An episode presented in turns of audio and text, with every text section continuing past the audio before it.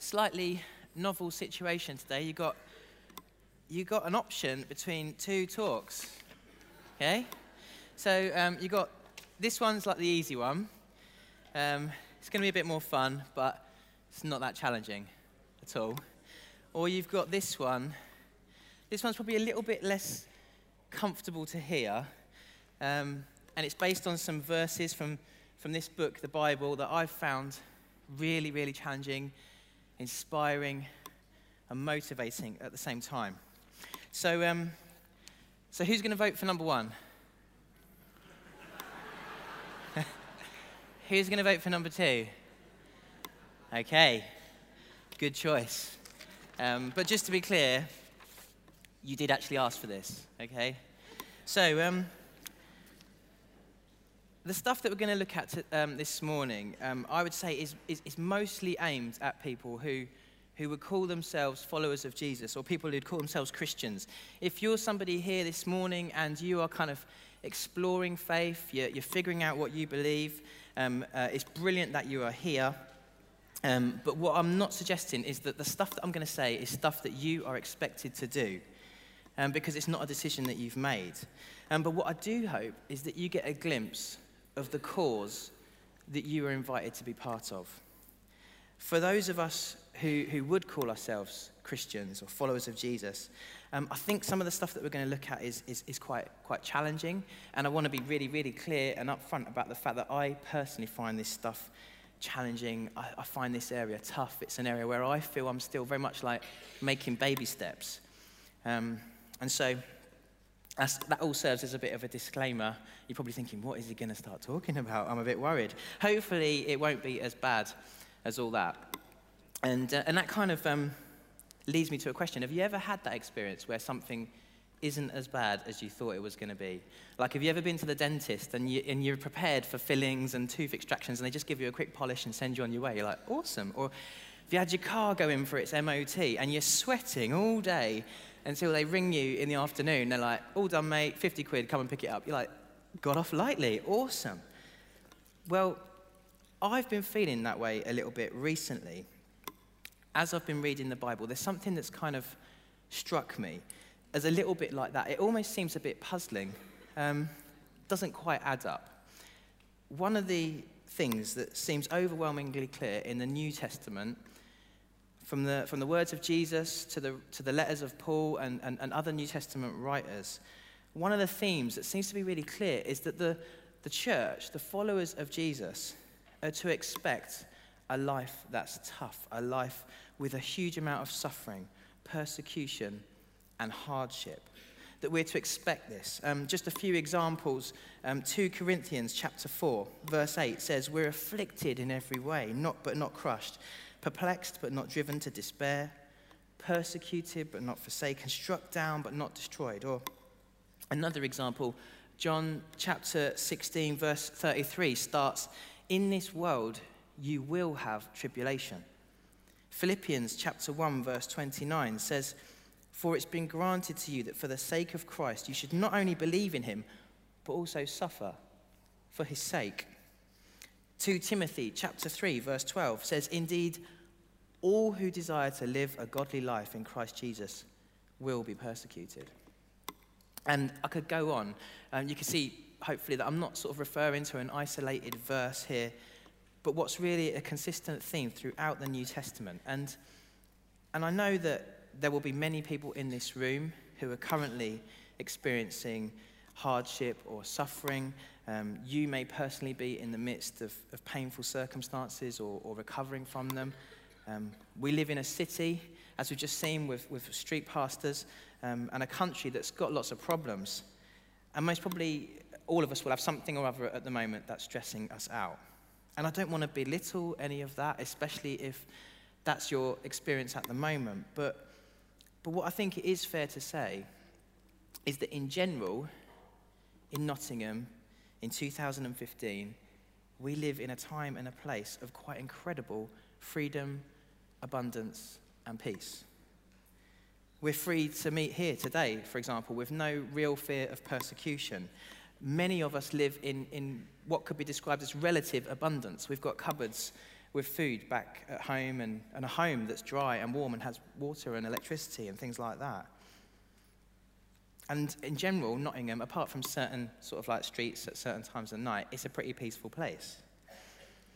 So, why is it that the New Testament suggests that we as Christians are going to have this difficult, persecuted lifestyle, whilst the lifestyle of a, of a Christian in the UK often looks pretty comfortable and often pretty much the same as, as everybody else? And um, maybe if you're one of these people who are here today exploring Christianity, perhaps that's one of the things that's appealing about the Christian faith that lifestyle wise, it doesn't seem to require too much change of us.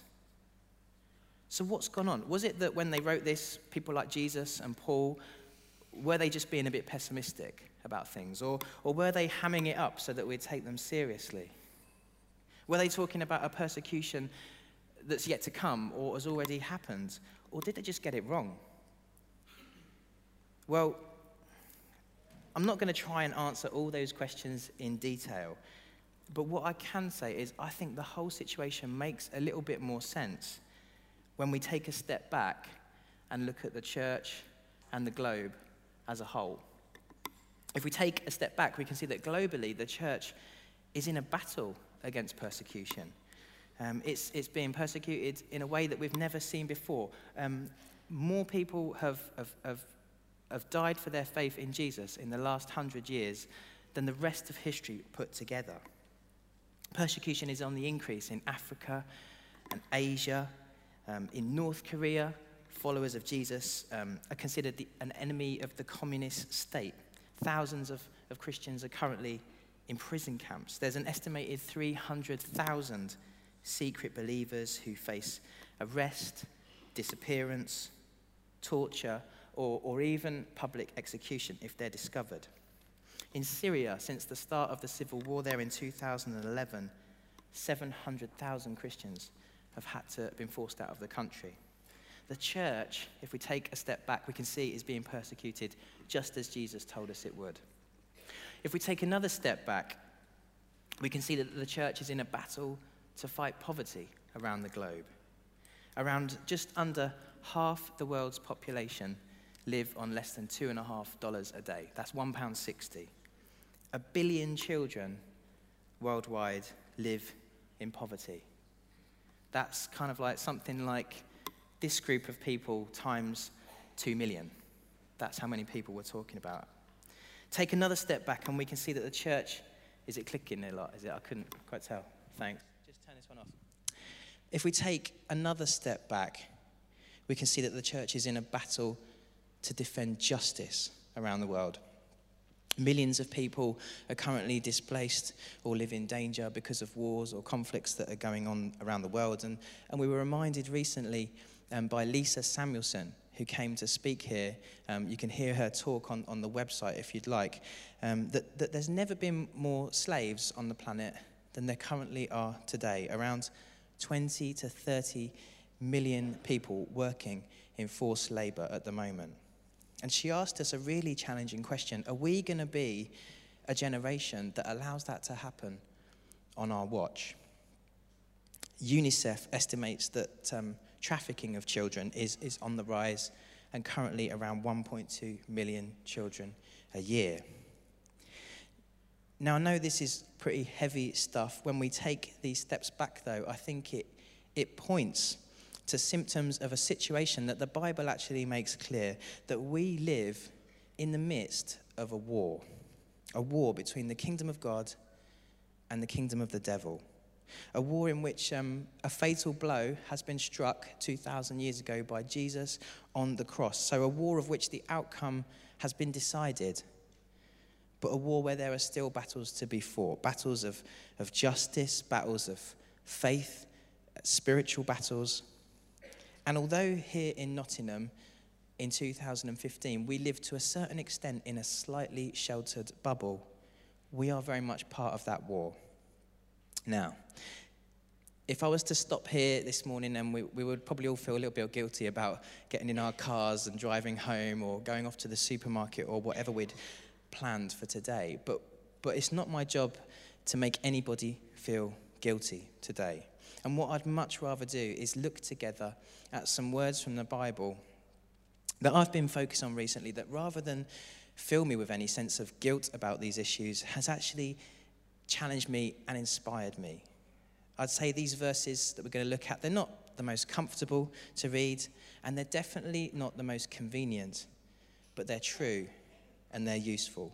Um, and it's from um, 2 Timothy chapter 2. Just find it here.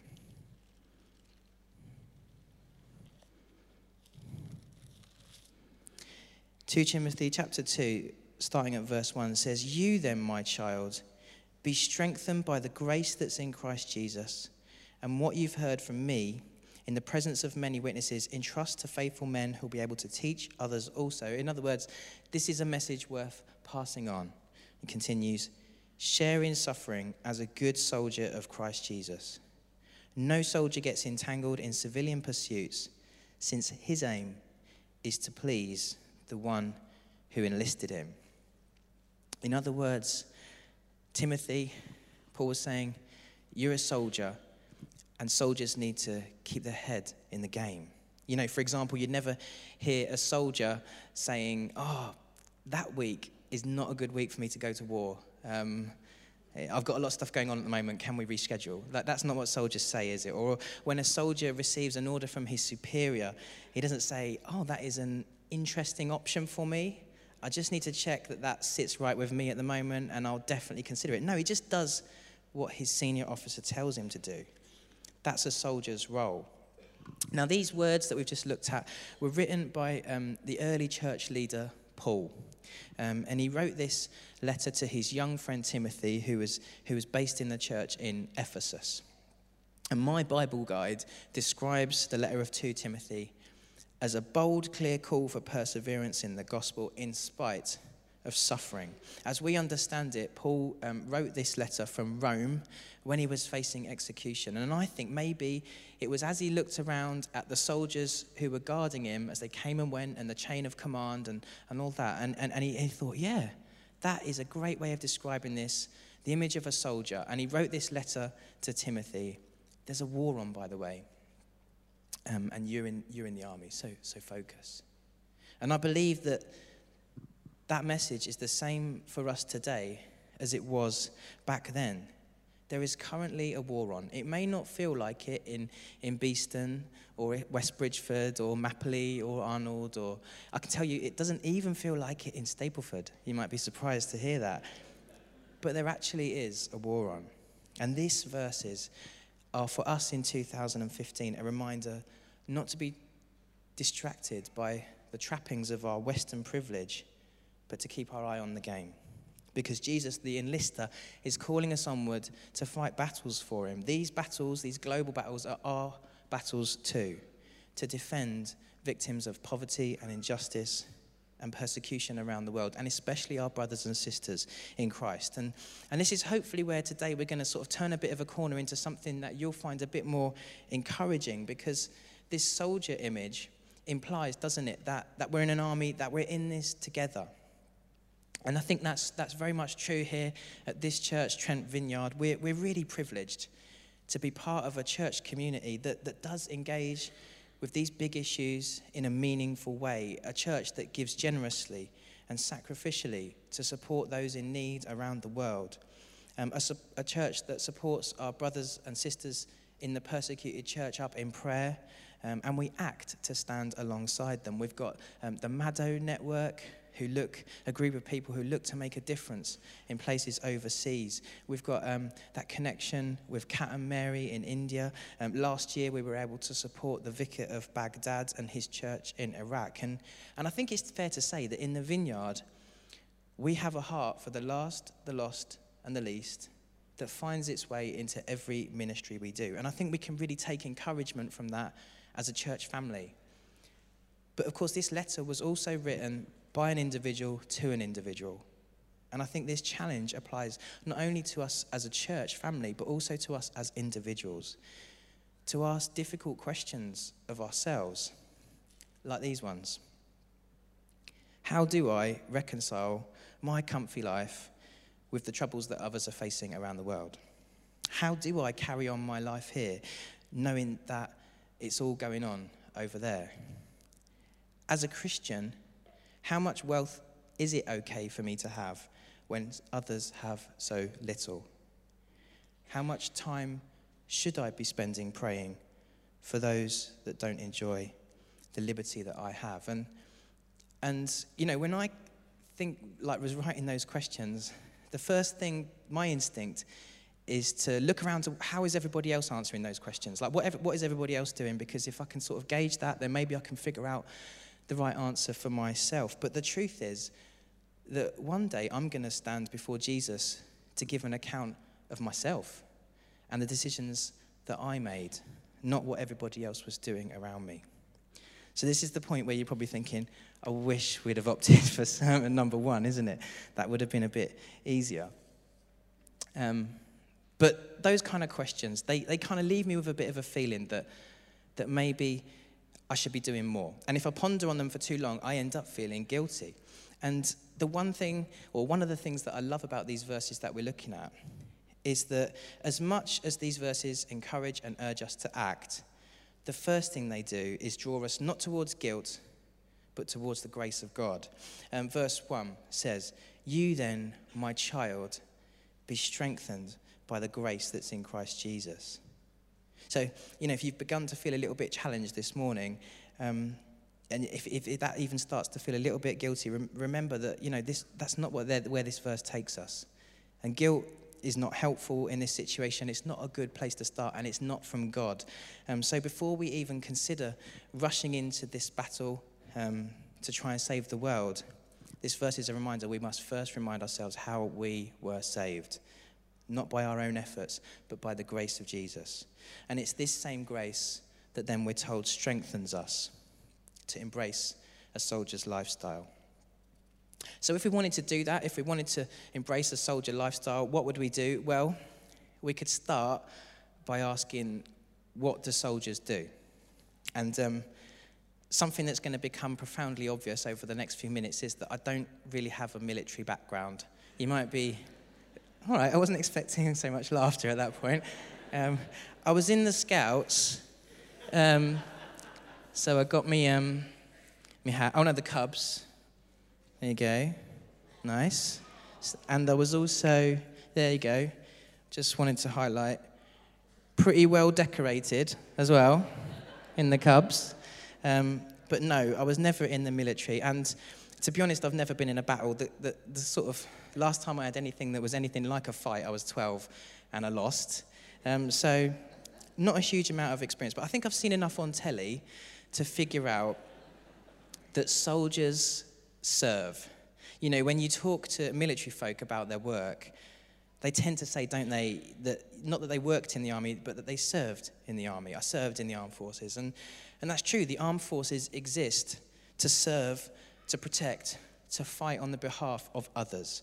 It's something that we recognize and we honor about them. And of course, when soldiers and armies make the ultimate sacrifice of, of laying themselves down for the sake of others, we see that as their finest hour. Um, during the Second World War, Winston Churchill was preparing um, a speech for Parliament where he famously talked about the RAF during the Battle of Britain. And the battle was going on at that time, I think. And apparently, he was practicing um, and he got to the words where he said, Never in the history of mankind have so many owed so much to so few. And one of his generals interrupted him at that point and asked him, Well, what about Jesus and the disciples? And apparently, Churchill immediately changed it to, Never in the field of human conflict have so many owed so much to so few.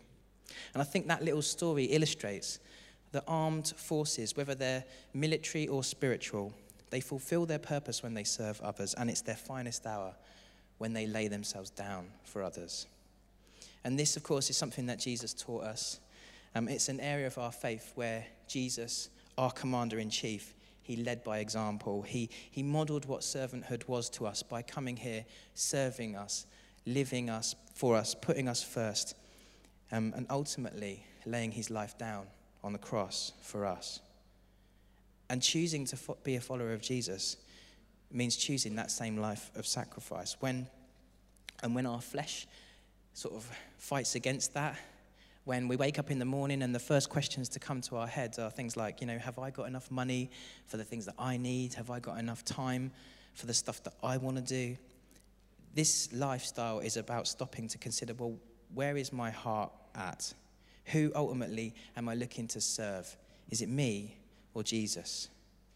Because if our heart is dedicated to serving Jesus, then what these verses from Timothy tell us is that he comes and he fills that heart he strengthens us with His grace. He fills our heart with love. And that's when we're ready to go out to battle. But without that, if we try and fight these battles sort of in our own steam or just out of guilt or whatever else, um, there's a really interesting verse, 1 Corinthians chapter 13, verse 3, that says, If I give away all that I have, if I deliver up my body to be burned, but I have not love, I gain nothing. So I think the first battle is fought without so much as lifting a finger because it's a battle of the heart. It's about making and reaching a decision that we can make right now in this moment if you want to. That we want to make, wake up each morning and dedicate our heart to serving Jesus. And if that's a decision that you feel you can make, then you're through the boot camp.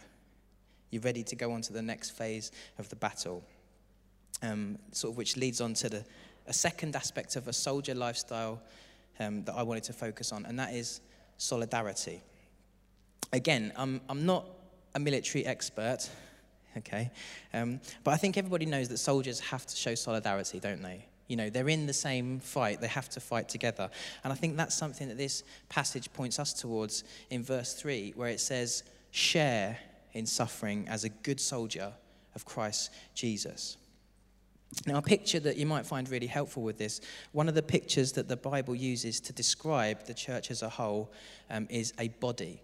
Um, in other words, it describes the church as a body. So we in Trent Vineyard are part of the same body of, of, of the church that's being persecuted in places like Somalia and North Korea and Iraq.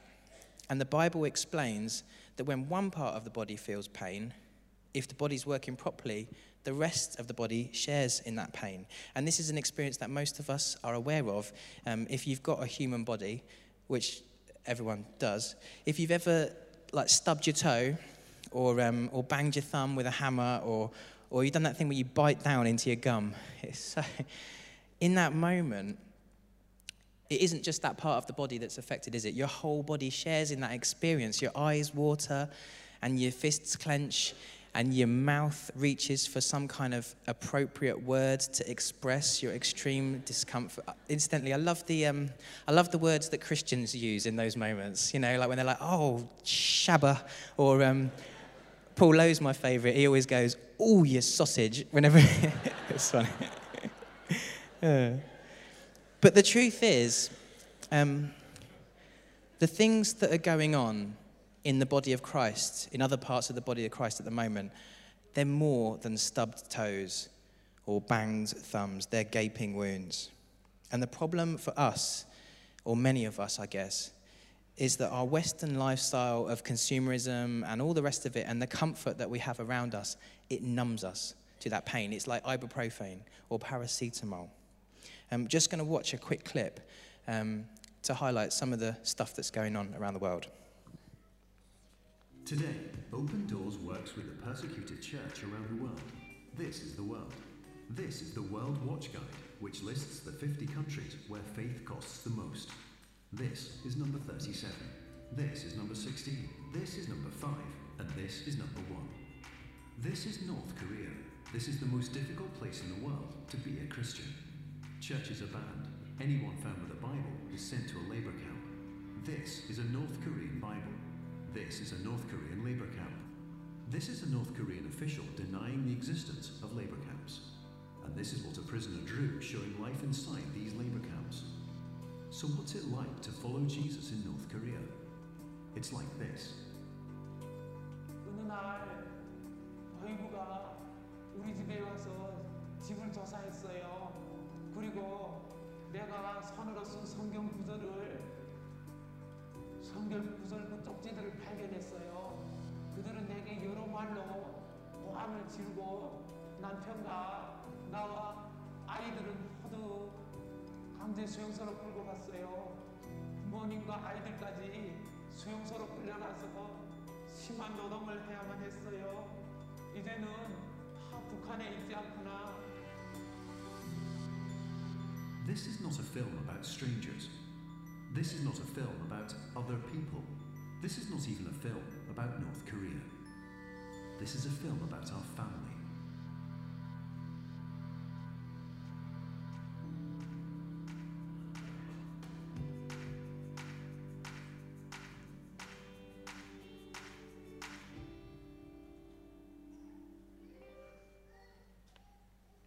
And of course, these are the people who we are called to show solidarity with. Finally, the, um, the third aspect of a soldier lifestyle that I wanted to highlight, and this is a way that we can start to get a bit practical with this, is, is simplicity. Um, if you think about it, soldiers, they have to embrace a simple lifestyle as part of their job, don't they? They, they deny themselves luxuries to engage with stuff like, um, you know, they have to live in tents while they're on battle, they have to eat canteen food, they all have to wear the same clothes for some military reason that I don't fully understand. And verse 4 of this passage kind of gives us a bit of insight into that. It says, No, sang- no soldier gets entangled in civilian pursuits, since his aim is to please the one who enlisted him. Now, when, when you read that, I don't know about you, but you might ask, well, what's that little, what's all that about avoiding civilian pursuits? What does that mean? Does that mean that I have to sort of like cancel my gym membership or, or give up knitting or, or whatever I enjoy doing as a hobby? And, and, and from the books and the guides that I've read, um, that's not the case. What this verse is not saying is that somehow every kind of secular activity, hobby, or pastime is now suddenly sinful. Um, but what it is saying um, is that in the midst of a war, a war um, our personal comfort and our personal affairs and our personal interests, they can't be our main priority. And they can't get to the point where they distract us or numb us to the cause that we're fighting for. Um, the theologian um, John Stott, he's a little bit more articulate than I am, and he's, he says the same thing like this. He says, So, what is forbidden, the good soldier of Jesus Christ, is not all secular activities, but rather entanglements which, though they may be perfectly innocent in themselves, may hinder him from fighting Christ's battles. So, just as a soldier needs to embrace a simple lifestyle to fight a battle, we do too. I think for two reasons because simplicity it is encouraging to those who are facing that, that, that persecution to hear for them to see that we're doing that. But also um, it, it leaves resources spare for those that need them more a good illustration of this, again, comes from World War II, um, where, you know, we all know that that war wasn't just won by those who were fighting at the front line. It was, it was won by nations coming together, um, the, those at home living under rationing, um, making do and mending, um, doing everything that they could, embracing simplicity to be part of the effort. And we've all seen the kind of um, images and posters of this kind of stuff. There'll be some coming up on the screen during the Second World War, it would have been, you know, totally inappropriate for everybody at home to have continued to live a life of comfort and luxury whilst others fought the battle elsewhere. And so that was the nation's way of showing that they were, they were behind them. And it was also a practical way of saving resources um, so they can be dedicated to where they were needed most.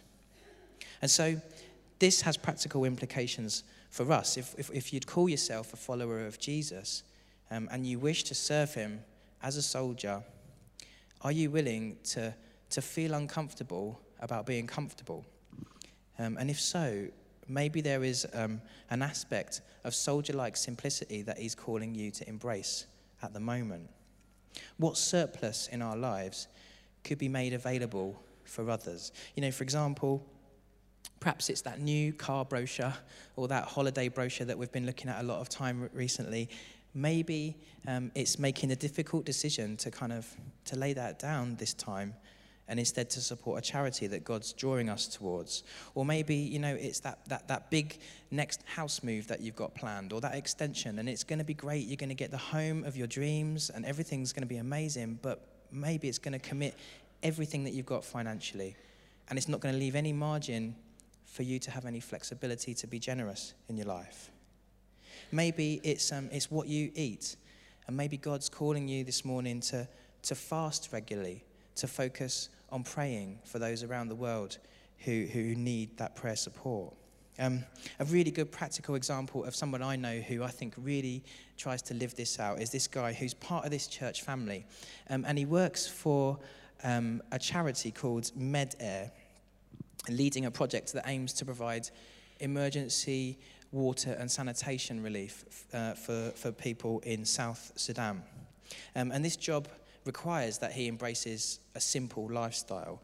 Um, he, he lives in communal accommodation with the rest of the project team. Um, he describes it as, as like living in a massive student house. That's how bad it is. Um, and they've got a curfew and stuff like that.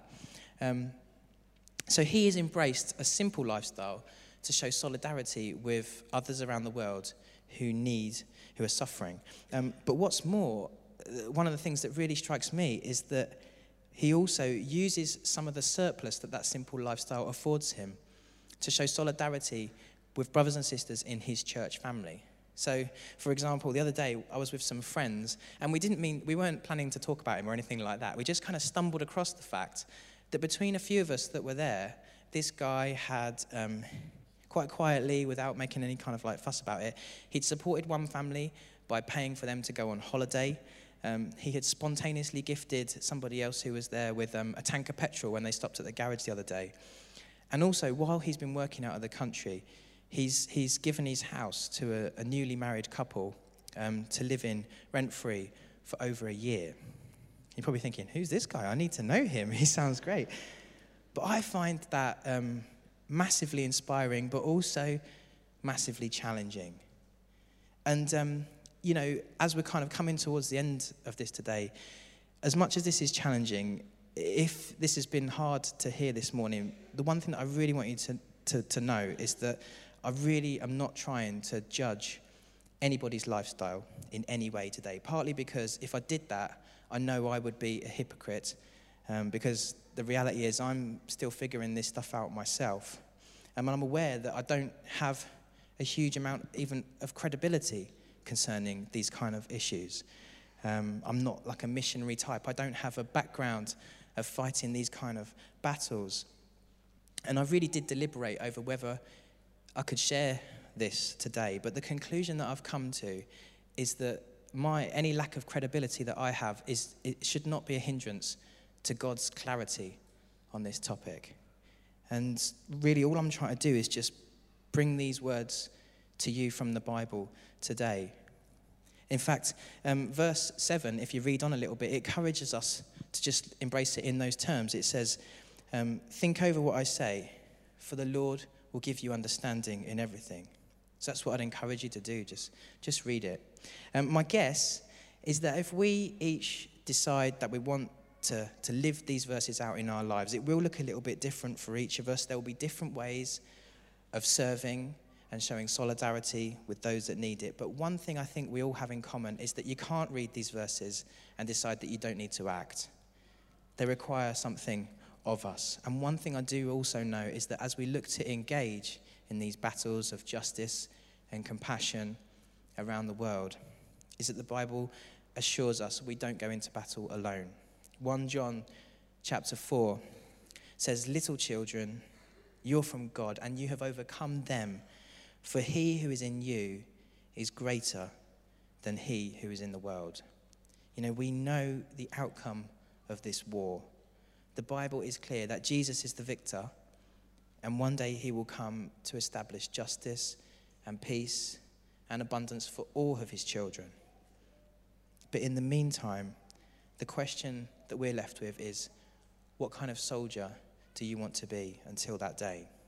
Because I think a bit like the option of the two sermons at the start, it seems we really do have two options in how we want to live this life. It seems that we do, in Nottingham in 2015, have the option, if we want it, to embrace a relatively op- easy option, if we want, of keeping our head down whilst the war rages on around the world, of choosing not to kind of dedicate ourselves in service to others who need it more. We could choose a life that is as comfortable as possible, collecting stuff as we go through the days, having lots of fun, and enjoying the peace and the abundance that we've been blessed with. And we could make our way to heaven at the end of that, sort of congratulating ourselves, being like, oh, well, that was pretty good on the whole. I, I, I got out of any trouble, didn't have to face any hardship. That was, managed to stay out of harm's way. That is one option that we could try and live.